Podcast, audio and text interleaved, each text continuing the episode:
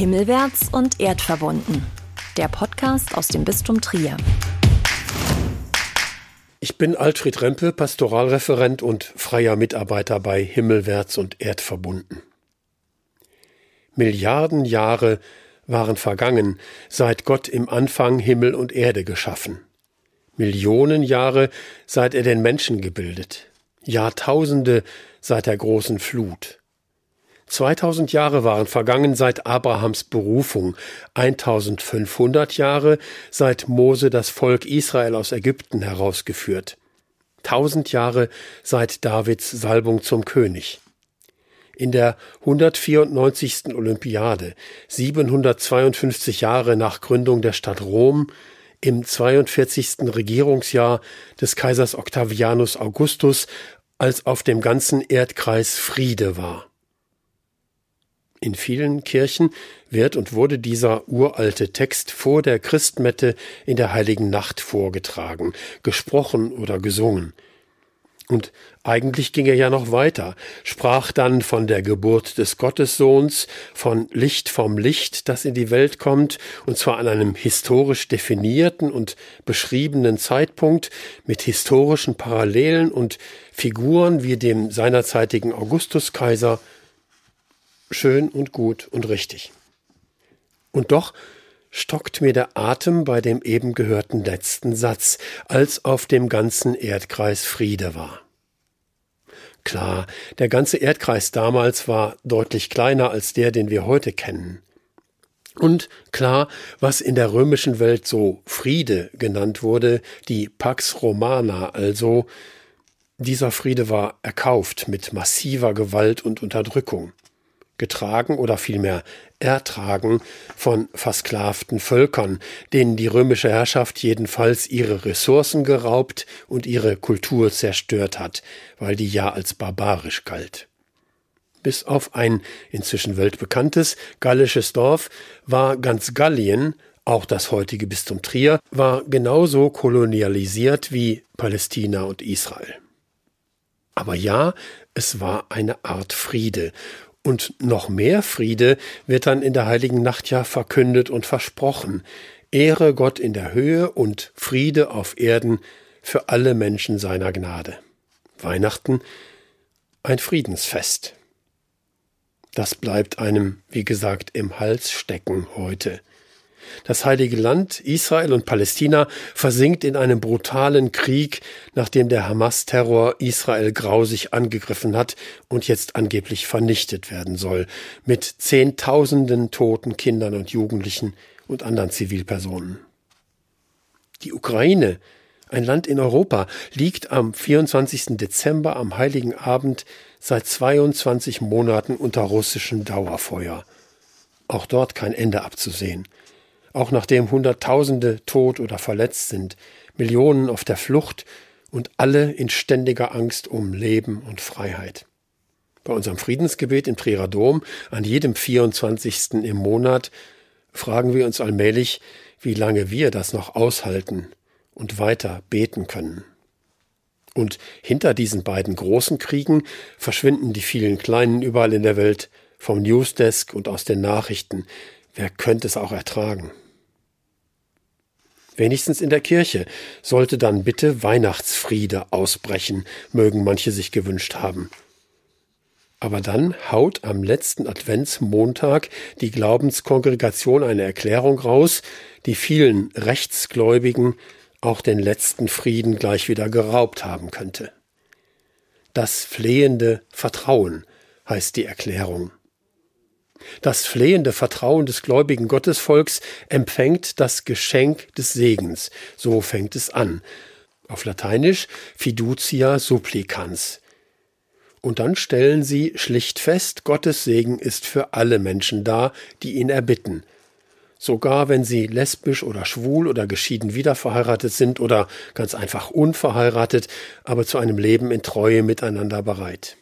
Der Deutschlandfunk hat das am Montag vor Weihnachten stundenlang als Spitzenmeldung in seinen Nachrichten gebracht. Ich glaubte, das Zähneknirschen vieler alter Männer im Vatikan und vieler anderer Christenmenschen zu hören und zu spüren, die immer noch glauben, dass Kirche gefälligst so zu bleiben hat, wie sie schon immer ist.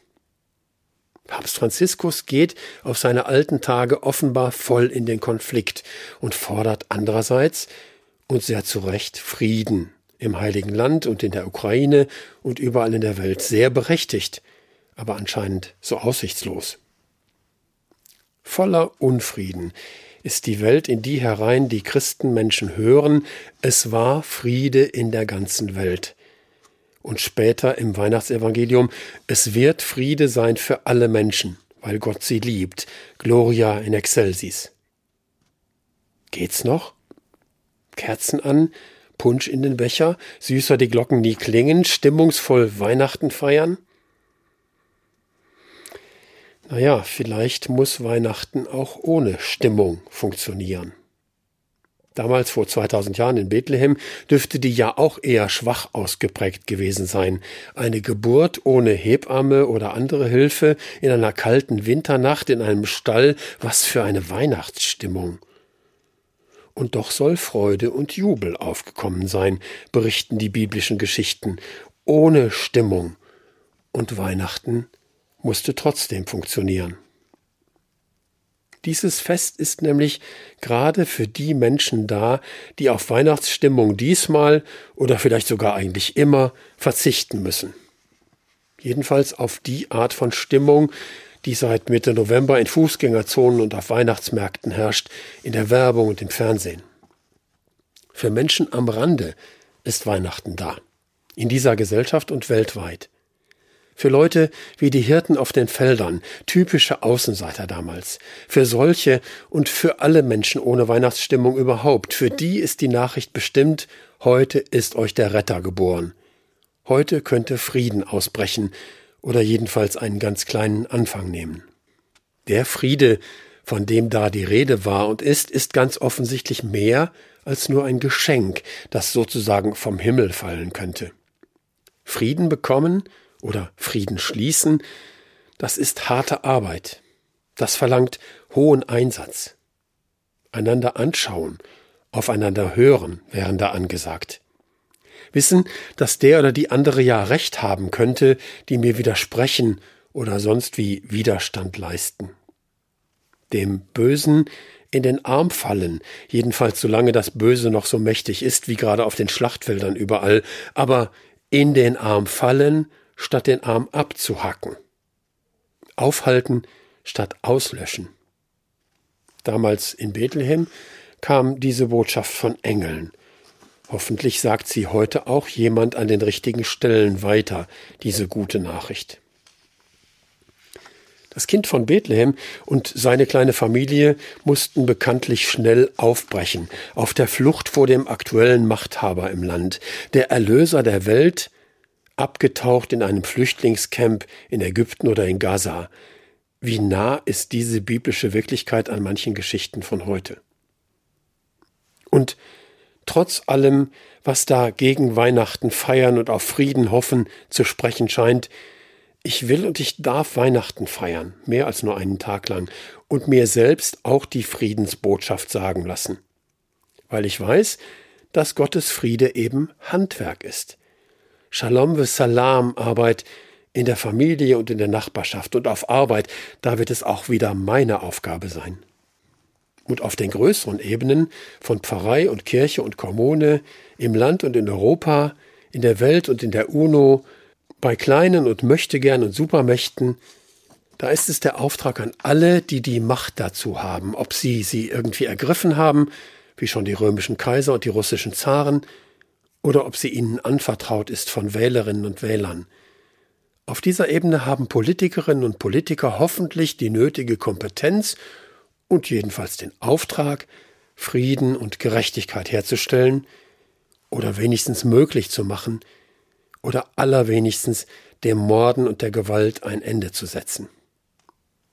Das ist die Botschaft von Weihnachten, kein bisschen bescheiden, eher eine Überforderung. Aber Gott wird allen zur Seite stehen, die diese Botschaft hören und sie konkret in die Hand nehmen. In dieser Zuversicht, ob mit oder ohne Weihnachtsstimmung jedenfalls, wünsche ich ein gutes, ein bisschen friedlicheres, vielleicht sogar ein fröhliches Weihnachten. Auch für Sie und für euch. Himmelwärts und erdverbunden. Überall, wo es Podcasts gibt.